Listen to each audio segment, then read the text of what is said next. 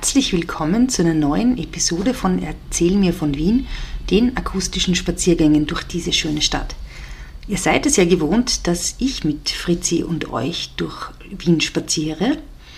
Diese Folge und diese Staffel ist aber ein bisschen anders, denn ich erzähle derzeit nicht von Wien, sondern sammle andere Geschichten. Aus diesem Grund erkundet Fritzi in der kommenden Episode mit einer besonderen Moderatorin und Zuhörerin diese schöne Stadt, mit ihrer Tochter Daniela.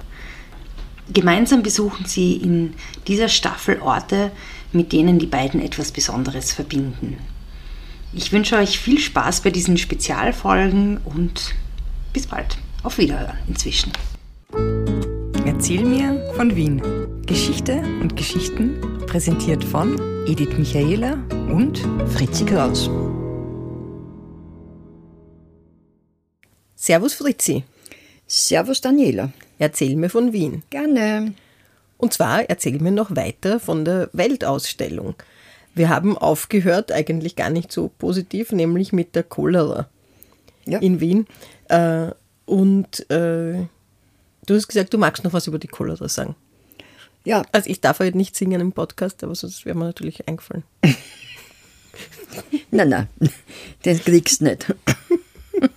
Na, also die Cholera ist ausgebrochen und ähm, ist, hat im Hotel Donau, über das wir dann vielleicht noch reden können, den Ausgang äh, genommen, hat irgendwer eingeschleppt aus Thüringen, wenn mich nicht alles täuscht.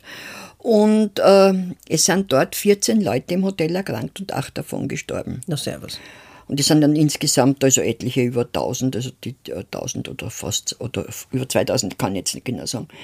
Ähm, und das hat im ähm, Ausland natürlich eine sehr groß Negat ja. negative Resonanz gefunden und die sind ausblieben. Erst wie man dann Ende September äh, sozusagen äh, grünes Licht gegeben hat, sind die ausländischen Besucher wieder gekommen. Cholera wird natürlich durch verunreinigtes Wasser äh, verbreitet und es war ein besonderes äh, ja, Unglück eigentlich, äh, wenn, man, wenn das Ganze später, ein Jahr später gewesen wäre, wäre das die Cholera nicht mehr aus, weil die war ja weg mit, ähm, wie im Oktober, 24.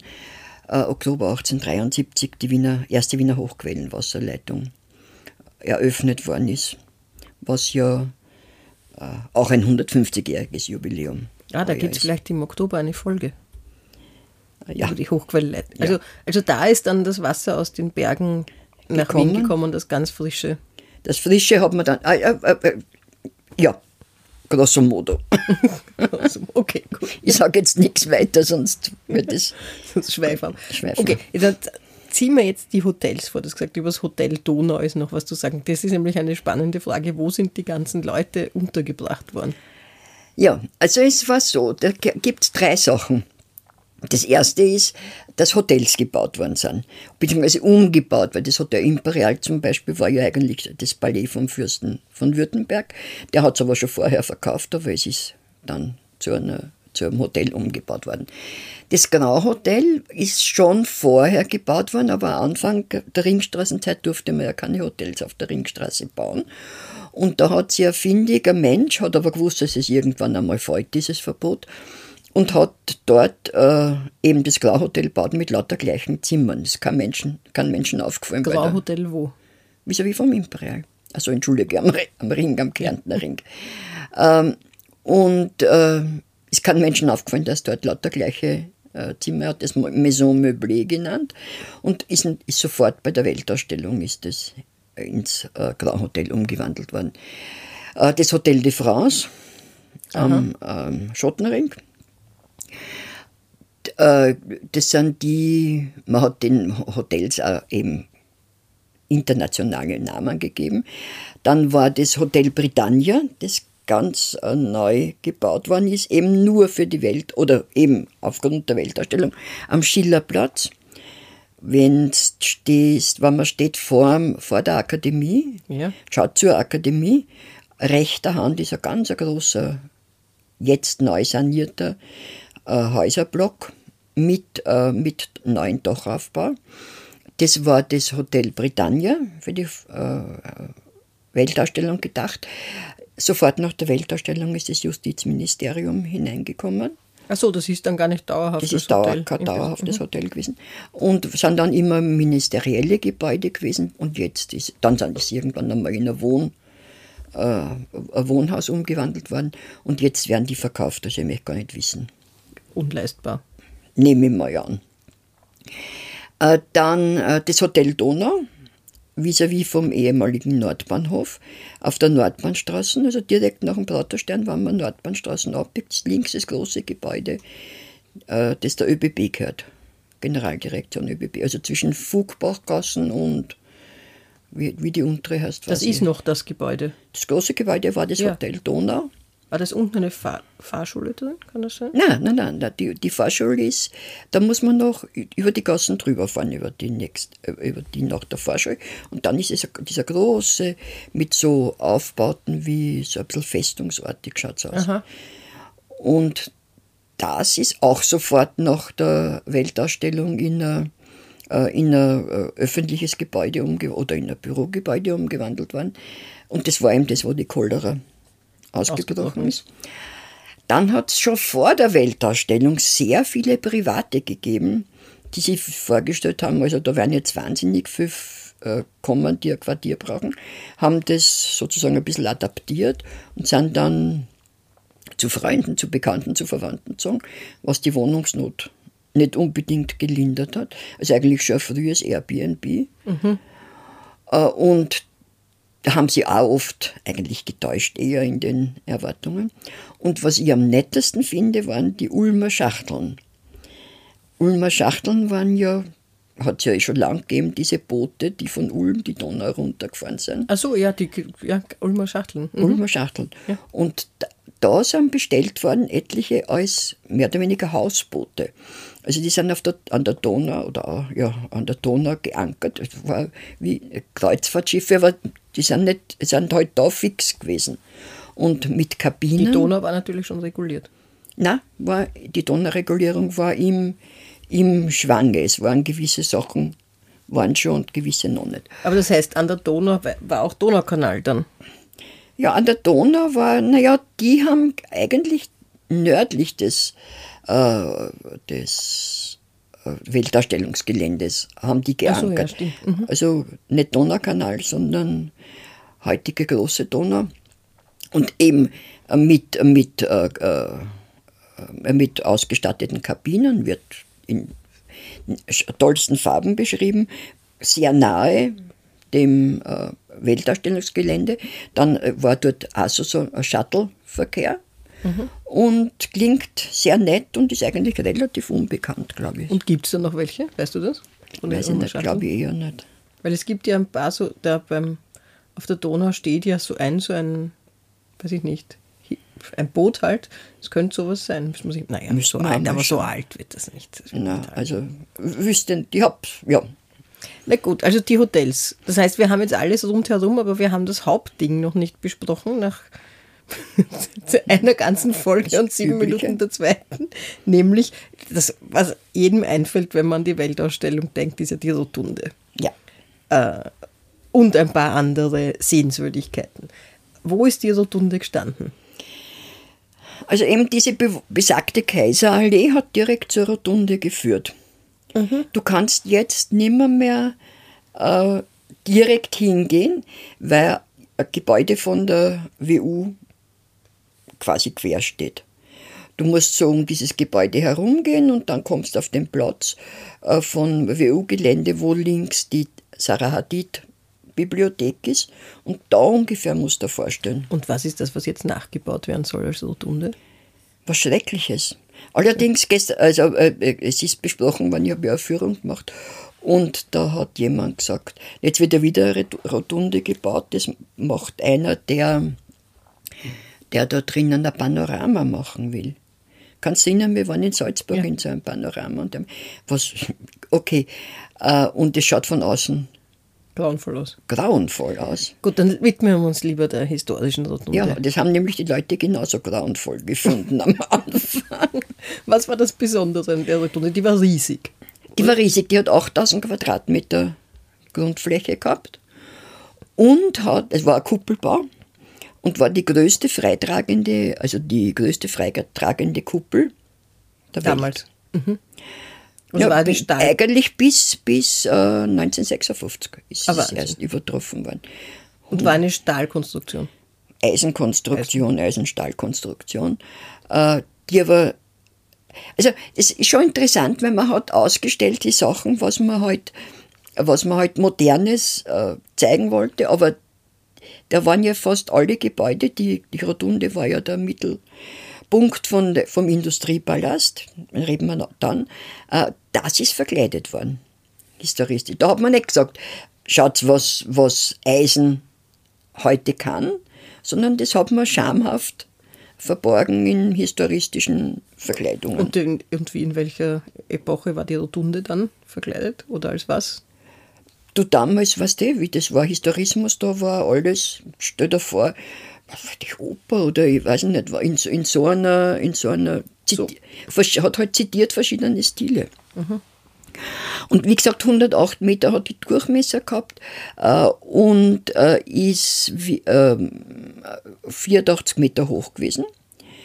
War rund, hat oben zwei, zwei äh, wie, wie Laternen gehabt ähm, eine größere und dann eine kleinere. Ganz oben drauf war die Kaiserkrone, nachgebildet. Ich habe immer geglaubt, die hat wie so ein Zelt ausgeschaut. Ja, hat sie. Wie ein Zelt, also die Kuppel war so äh, abgeschrägt nach oben und dann ist er also wie eine Laterne gekommen. Ne? Und dann noch eine kleine. Und dann die Kaiserkrone. Ah ja. Also, also, also ich weiß schon, weil du meinst Kuppel halt so kuppelförmig ja. wie. Nein, nein, das war schon, man nennt es Kuppel, aber es war äh, eben so, wie du sagst, wie erzählt. Und sensationellerweise ein Lift hinauf, der ist also sehr äh, gern benutzt worden. Oben natürlich eine herrliche Aussicht, konnte man rauf, rausgehen. Und die sehr mutigen, da hat es eine, eine Leiter gegeben, äh, nicht eine Strickleiter, sondern so eine, wie eine Feuerleiter halt, da kommt man fast bis zur, oder eh bis zur Krone hinauf. Und diese Krone war natürlich symbolisch, weil, wenn du dir vorstellst, auf 84 Meter hat die dieses ähm, Weltausstellungsgelände überstrahlt und war also, äh, unter dem Prote Protektorat des der Krone Kaiser, ja. des Kaisers. Und in der Rotunde drinnen war Gastronomie und Ausstellungen und Standeln? Oder? Alles Mögliche.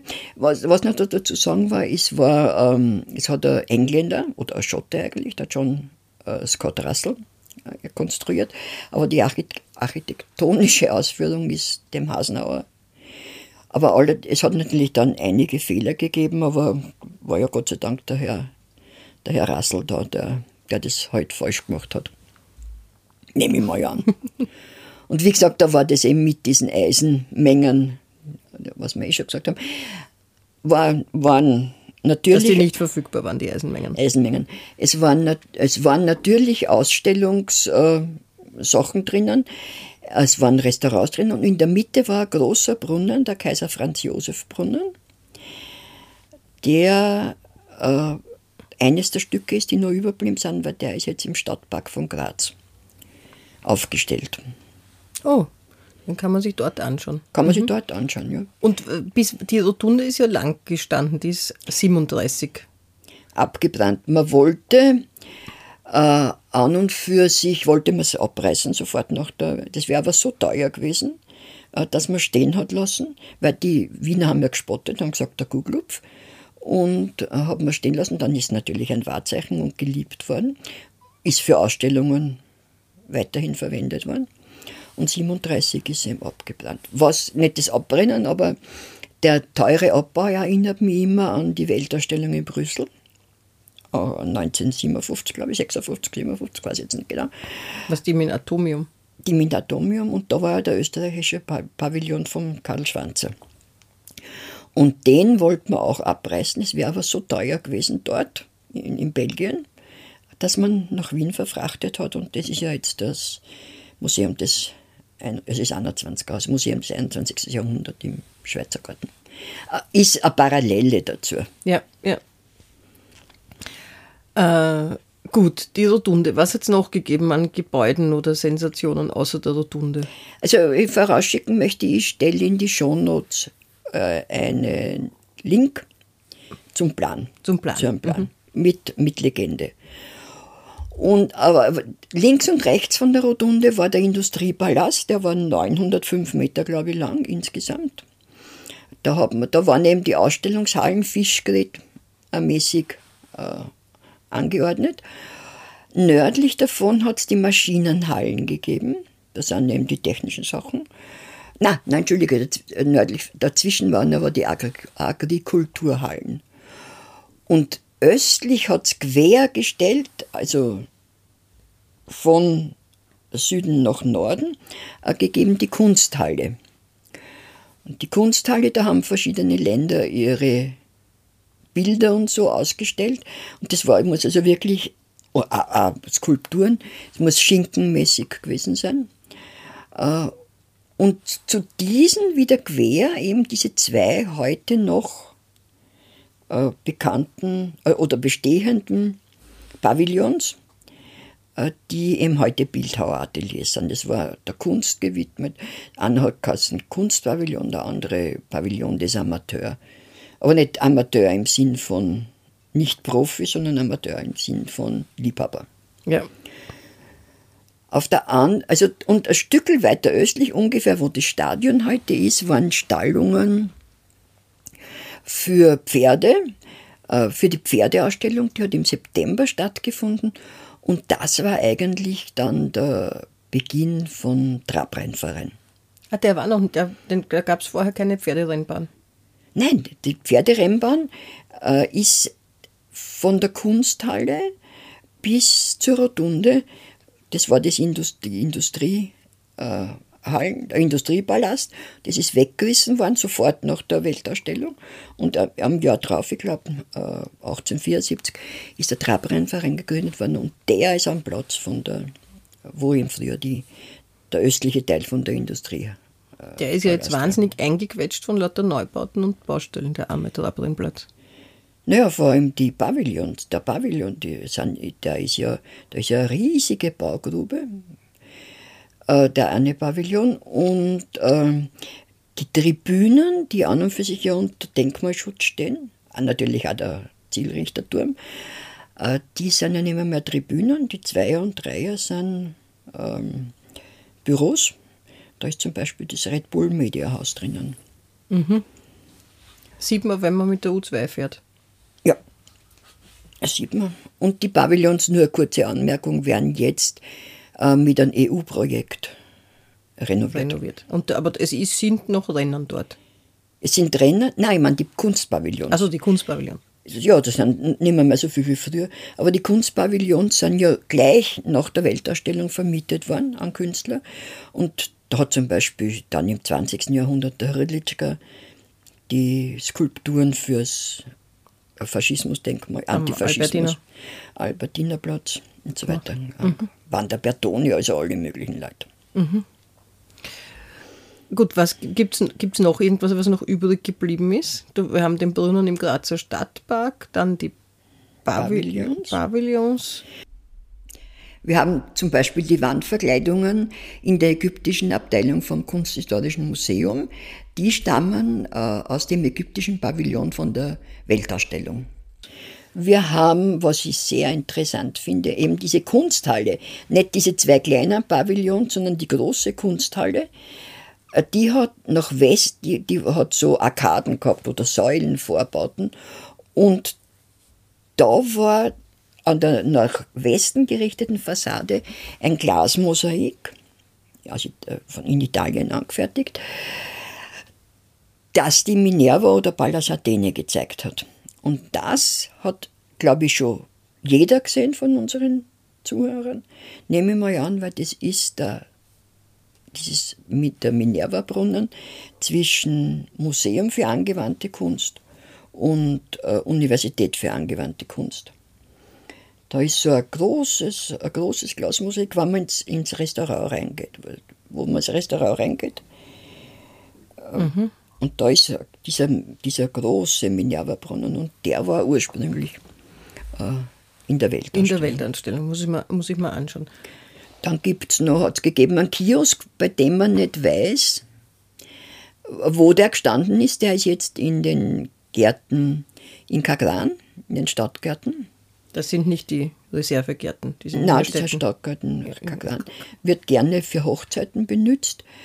Äh, den Franz Josef von Hamburg. Dann hat es hat natürlich wahnsinnig viele Restaurants gegeben und Bierhallen und die, der Dreher, der, der Mautner, der, die Pilsner, die haben alle natürlich ihre eigenen Pavillons gehabt.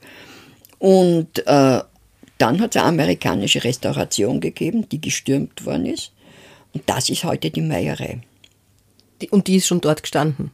Oder die ist, die ist erbaut worden? Ist nein, nein, die ist an dem Platz noch. In der Hauptallee, die Meierei? In der Hauptallee. Das ist also ein Überbleibsel von der, äh, von der Weltausstellung. Dann äh, war daneben ein ungarisches Lokal Czarda.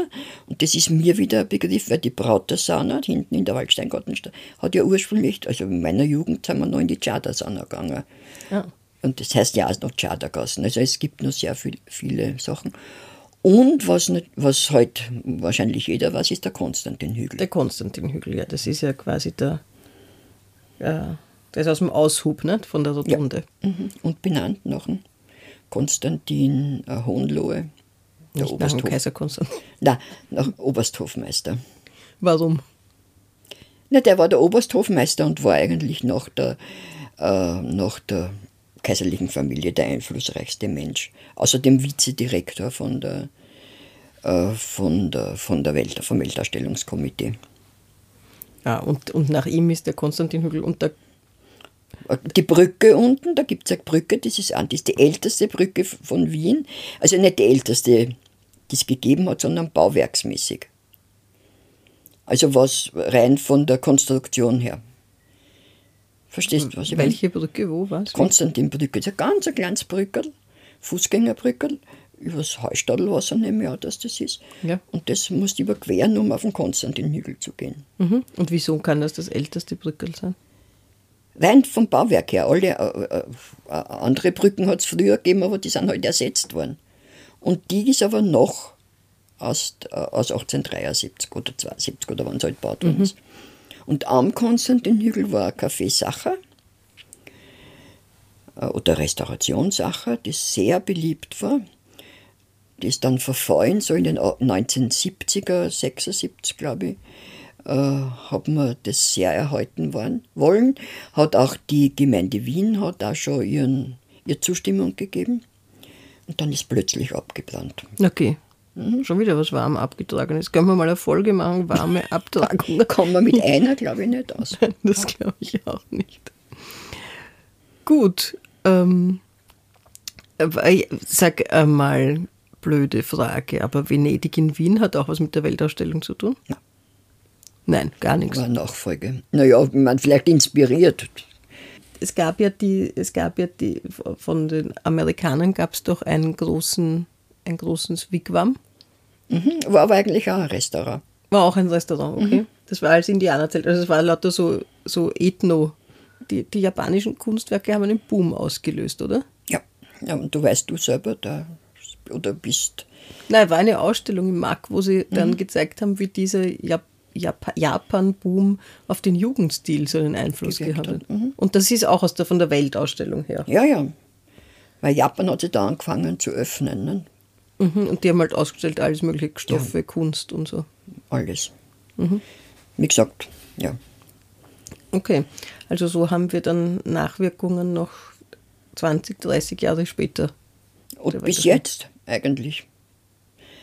War ein toller Erfolg oder war Erfolg, aber es hat halt auch seine, es Geld gekostet. Ja, also es war ein, ein ziemlicher, ein, finanziell war es ein ziemlicher Flop. Ja, ich habe da, ich habe Zahlen. Ja, hast Zahlen? Ich habe Zahlen. Ich habe, also es, äh, erwartet haben wir 20, 20 Millionen Besucher. Gekommen sind 7.205, ah, 7.255. War gar abgeschlagen. Es zum Glück jetzt kein Cholera-Lockdown gegeben.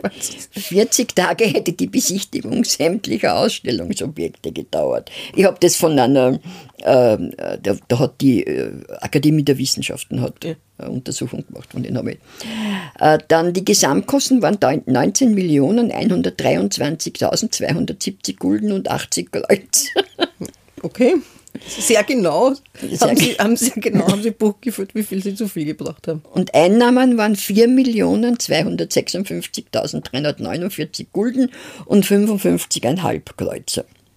Ohne Umwegrentabilität, so haben sie es dann wahrscheinlich. Das, naja, die, die hat es aber sicher gegeben, ja. nehme ich mal an. Dann, äh, dann haben wir geschätzt 8000 Ochsen, das kommt mir wieder gar nicht so viel vor, 3.600.000 Eier und 3000 Zentner Butter und Schmalz, das sind verbraucht worden. Eintrittskarten habe ich schon gesagt, 25 Gulden für, für die Eröffnung. Äh, wochentags 1 Gulden, normalerweise am Wochenende 50 Kreuzer. Äh, die Jahreskarte hat für Männer 100 und für Frauen 50 Gulden gekostet. 206.000 Leute sind auf die Rotunde gewachselt und 3.000 Personen sind in Wien äh, an der Cholera erkrankt. Und äh, die Akademie sagt 1230 gestorben. Gibt Zahlen, wie gesagt, bis 2000, aber es schwer Blieb, zu sagen. Bliebe noch die Frage, wie viele Stelzen? Das ist jetzt nicht aufgeführt, aber das Schweizer Haus hat es noch nicht gegeben. Schweizer Haus hat es noch nicht gegeben, aber und Stelzen Mhm, sie haben überhaupt interessant. Schweine haben sie überhaupt nicht angeführt. Na gut. Na gut. Dann wissen wir jetzt einiges über die Weltausstellung vor 150 Jahren. Ich danke für die vielen Details und freue mich schon beim nächsten Mal im Pratergehen mir Gedanken über die Weltausstellung zu machen. Was sehr interessant ist. Servus Fritzi. Servus Daniela. Spazieren Sie mit uns auch online auf den gängigen Social Media Plattformen und www.erzählmirvon.wien. Und abonnieren nicht vergessen.